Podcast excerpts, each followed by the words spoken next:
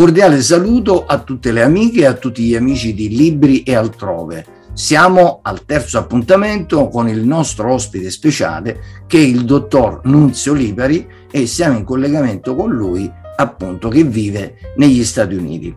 Buongiorno dottor Liberi. Ciao Pippo, come va? Molto bene, grazie. Allora, siamo pronti per quest'altra chiacchierata per dare ulteriori consigli a tutti i giovani che seguono i nostri podcast? Siamo Con pronti? molto piacere. Ok. Allora, eh, diciamo a chi ci segue che oggi il contenuto della nostra chiacchierata riguarda le competenze necessarie per inserirsi con successo nel mondo del lavoro con particolare riferimento al settore industriale. Approfittiamo della lunga esperienza del dottore Liberi per avere appunto dei chiarimenti su questo argomento che abbiamo scelto per il nostro terzo appuntamento. A lei la parola, dottor Liberi. Grazie. Allora, eh, prego. Nel, nell'incontro precedente abbiamo discusso eh, le, le industrie moderne, eh, probabilmente del futuro, Um, adesso vorrei dare certe informazioni basate sull'esperienza personale, um, quelle che sono le competenze necessarie per avere successo nel mondo dell'industria e quali sono i modi per poter acquisire queste competenze. Assumiamo che un giovane si inserisce per la prima volta nel mondo dell'industria. E, e cosa porta quel, quella persona? Sono le conoscenze che acquisite all'università o diplomato e sono competenze specifiche in un campo, per esempio uno si laurea in fisica o si laurea in chimica, in ingegneria e così via. Una, questa è una competenza che è necessaria nel mondo del lavoro, ma è di gran lunga non sufficiente. Ci sono altri tipi di conoscenze che sono importanti possedere per avere successo. Per esempio, la prima cosa considerare e bisogna avere competenze dal punto di vista interdisciplinare, quindi sapere come, come connettere le conoscenze che uno ha nel campo speciale in un mondo dove ci sono altre competenze, per esempio il fisico deve saper lavorare col chimico, con l'ingegnere, con il matematico, col psicologo, con tante competenze diverse. Questa è un, un, un'altra competenza che devo acquisire. Un'altra è quella di essere in grado di interagire eh, in un modo ottimale sia dal punto di vista di comunicazione che di lavoro con tutte queste altre persone che hanno un background diverso. Un'altra è che deve avere delle qualità, lo chiama leadership, nel senso che deve avere delle capacità di poter ottimizzare e guidare altre persone. Poi un'altra cosa che è molto importante nel campo del lavoro è di avere una si chiama open mind, cioè essere in grado di accettare tante altre realtà che uno con cui non è familiare. Flessibilità mentale. Sì, apertura mentale. Apertura. Esatto. L'altra cosa è realizzare che le cose che uno sa cambiano continuamente, quindi deve essere un modo di imparare sempre. No? Continuo aggiornamento. Sì, non è solo quello che uno ha imparato una volta, ma è, si impara ogni giorno. Quindi uno deve accettare quel tipo di, di, di conoscenze. E poi una cosa ultima, non, ultima ma non meno importante, è importante avere una certa etica professionale e poi spiegherò un pochino cosa vuol eh, dire. Esatto, chiariamo un po' il concetto poi di etica sì. professionale. Esatto. Sì. Quindi, queste sono le conoscenze critiche che uno deve possedere per poter lavorare bene e avere successo in un campo uh, industriale. Adesso sì. vediamo come si, si acquistano queste conoscenze. Sì. La prima cosa che è importante fare è di essere flessibile, non essere rigido nel, nel, nel modo come accetta la realtà che, che confronta. Infatti, una, una, una, frase molto famosa, quelli che hanno successo non sono necessariamente i più forti o i più intelligenti, sono quelli che si adattano meglio. Esatto. Quella è una cosa importante, da, specialmente nel campo industriale. Un altro concetto che spesso uno dice, ma io ma non, non, non, non, so dove andare, non conosco nessuno. E io dico che per esperienza non è critico dove partire L'importante è partire in qualche modo. L'esempio mio è, è, è chiaro e è, è, abbastanza comune. Per esempio, io sono partito da un paese piccolino, non ho nessuna esperienza di famiglia o di, di cose sul campo dove lavoro, però facendo i passi uno arriva a qualunque meta. Per esempio, io sono arrivato a lavorare dopo un certo numero di anni in due compagnie che al tempo in cui sono andato là erano le migliori compagnie del mondo. Sarebbe meglio se uno partisse dal posto giusto, ma anche se non parte dal posto giusto non è determinante. Questo è importante. L'altra, quindi, l'altra cosa, il modo come uno acquista certe queste competenze che abbiamo descritto prima, qualunque cosa uno fa, deve, lo deve fare bene, deve sviluppare la credibilità. Non importa quale argomento fa? Farlo bene perché quello con cui costruisce la credibilità. O un'altra cosa che uno col tempo deve imparare e che aiuta a acquistare quelle competenze è di cercare di capire quali sono le, i nostri punti forti e quali sono i nostri punti deboli. Non solo avere fiducia nei nostri punti forti, quali possono essere le nostre conoscenze approfondite o le nostre abilità sì. no? che mostriamo, ma sì. dobbiamo essere anche attenti ad analizzare i nostri punti deboli e forse sì. questo è più importante. Certo, certo, perché è, è, è spesso un'altra cosa, eh, spesso uno impara molto di più evitando eh, o, o, facendo degli sbagli, ma accorgersene sì. e non farli più, che non certo. farli, perché certo. se non li fai non sai quali sono. Certo. Quindi eh, ma una volta che uno ha imparato deve tenerne conto di quello. A volte però eh, osservare i nostri punti deboli, se noi siamo delle persone eccessivamente orgogliose, eh, pensiamo di ferire il nostro orgoglio, è, è, è molto difficile. Difficile, ma, ma è molto utile farlo. Eh, quando si è giovani, che si ha un po' di baldanza, si è un po' più, diciamo, arroganti, e invece conoscere i propri punti deboli serve a indebolire l'arroganza e a predisporci di più nell'ambiente di lavoro. Non lo so, secondo me l'umiltà è un dono, un dono molto, esatto. molto forte. Oggi è un dono anche molto raro. Ma, ma molto utile. Quindi ascoltiamo questo consiglio del dottor Livari. Tutti abbiamo punti, dei punti buoni e tutti abbiamo dei punti cattivi. Certo più li conosciamo meglio è. Un altro modo in cui uno acquista queste competenze è attraverso la mobilità, cioè è, è molto importante certe volte per poter espandere le attività che noi svolgiamo, di essere a contatto diretto con la realtà con cui noi vogliamo eh, avere un impatto. Per esempio io ho lavorato in posti diversi dal posto dove lavoravo, perché quello è il modo migliore di acquisire la realtà vera di quello che uno fa, può fare. Quindi non spaventarsi di io sto qua ad Ali o a Messina e voglio stare sempre là. È utile muoversi. E questo è un consiglio molto utile ai giovani, soprattutto italiani, soprattutto dico meridionali, perché certo. nella nostra educazione al lavoro, purtroppo noi siamo educati alla conquista del posto fisso, che è l'opposto della mobilità nel campo del lavoro.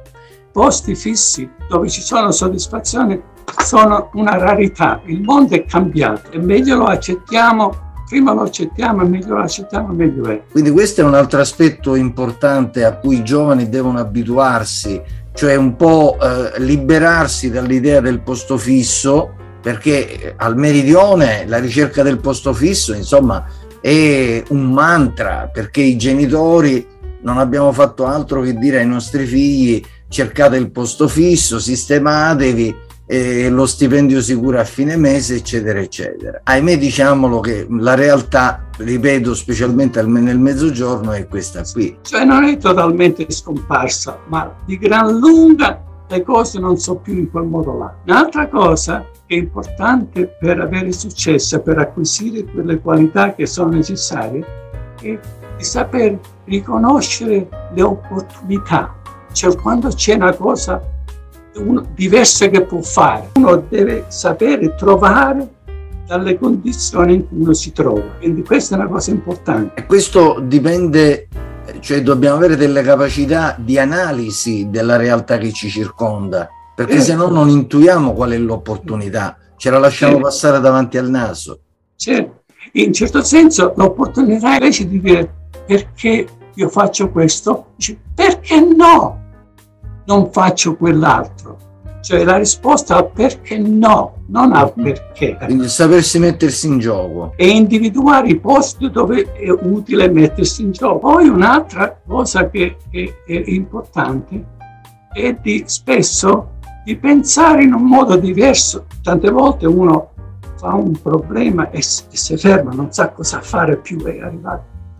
È importante pensare in un modo diverso. Un'altra cosa che è importante è quello che chiamo give back, cioè tutti noi proviamo tante cose belle nel nostro cammino e a un certo punto è utile impariamo qualcosa e cerchiamo di, di dare queste conoscenze ad altre persone in modo da aiutarle ad andare, arrivare dove vogliono arrivare. La condivisione e, delle nostre conoscenze e competenze. E aiutare, cioè io so che nella mia vita professionale e personale, parliamo di professionale qua, ho avuto a volte certe persone che mi hanno aiutato molto ad arrivare dove voleva arrivare. Mi hanno aiutato non perché ero suo fratello, suo zio, suo parente, suo amico, ma perché credevano in me che ero capace di fare certe cose utili per il posto. Quindi adesso è una cosa importante fare questo, aiuta agli altri e a se stessi. Eh, mi scusi qua se la interrompo, una curiosità. Sì. Nell'ambiente di lavoro americano, per esempio in Italia le gelosie professionali sono mh, abbastanza eh, elevate, cioè sì. quando si lavora negli ambienti di lavoro sì. non si comunicano le proprie conoscenze per una questione di gelosia io non te le comunico per non avvantaggiarti rispetto a me. Nell'ambiente americano è la stessa cosa o esiste sempre no, però in minor grado? Quell'aspetto è più o meno umano, quello di essere geloso e così via. Ma qui, siccome si cerca di mettere come priorità quello che la compagnia fa, l'industria fa, uno si comporta in un modo che ottimizza l'industria, non non, non danneggia se stesso, ma ottimizza l'industria. Ci sono pure qui ovviamente, ma a un livello molto molto minore. E poi un'altra cosa che è molto importante secondo me è quella di cercare di avere piacere nel fare le cose che uno fa. È ben noto anche che più a uno piace una cosa, meglio la fa. Certo. Quindi uno deve cercare di avere queste competenze per lavorare in un modo lo trova piacere. Sì, per Questo avere delle soddisfazioni. Certo, e essere contenti di quello che uno fa. Sì. Se non è contento, probabilmente non lo farà bene. Questo l'aspetto psicologico è molto importante. Tremendamente importante, perché non so quanta gente adesso si ricorda. John Lennon era una persona molto complicata, molto geniale, così via. E una frase che lui ha, che dicono che ha detto, sì. a me mi ha colpito e la frase era questa, dice, quando lui era in scuola elementare, l'insegnante un certo giorno ha detto agli studenti, adesso vi domando ognuno di voi quello che volete essere nella vita. Allora un ragazzino John, e no, Paul, eh, dice, ah io voglio fare il musicista. Un altro dice, io voglio fare il poliziotto. E così via. Arriva John Lennon, John, cosa vorresti fare? Dice, io vorrei essere felice. E l'insegnante ci detto, scusa John, forse non hai capito la domanda. E lui, John gli ha detto, forse lei non ha capito cos'è la vita. Quindi questi aspetti, be happy, cioè di, eh, di essere contenti di quello che fa, è una cosa che è una specie di colla che aiuta. Quindi secondo me questi sono, ci sono altri aspetti che aiutano a avere quelle competenze, ma secondo me questi sono critici. La prossima volta quello che farò eh, nel prossimo incontro è di prendere una di queste, eh, di queste competenze e descrivere in più dettaglio specifico come si ottiene.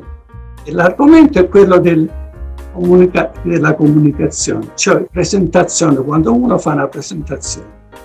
È una cosa nell'industria molto importante e non è una cosa semplice per niente come uno potrebbe pensare.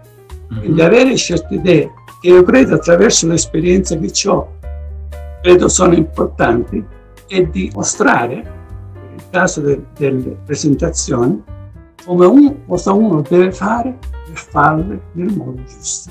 Come uno deve, prese, deve presentare l'informazione nel modo che è ottimale per per lui e per gli altri. Quindi gli aspetti aspetto, della comunicazione.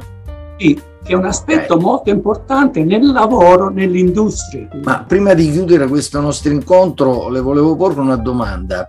Eh, secondo lei, per quanto riguarda tutto quello che abbiamo detto oggi, questa flessibilità mentale a cui lei fa continuamente richiamo, eh, secondo lei influiscono di più le materie scientifiche o le materie umanistiche sulla eh, flessibilità di uno studente, di un individuo?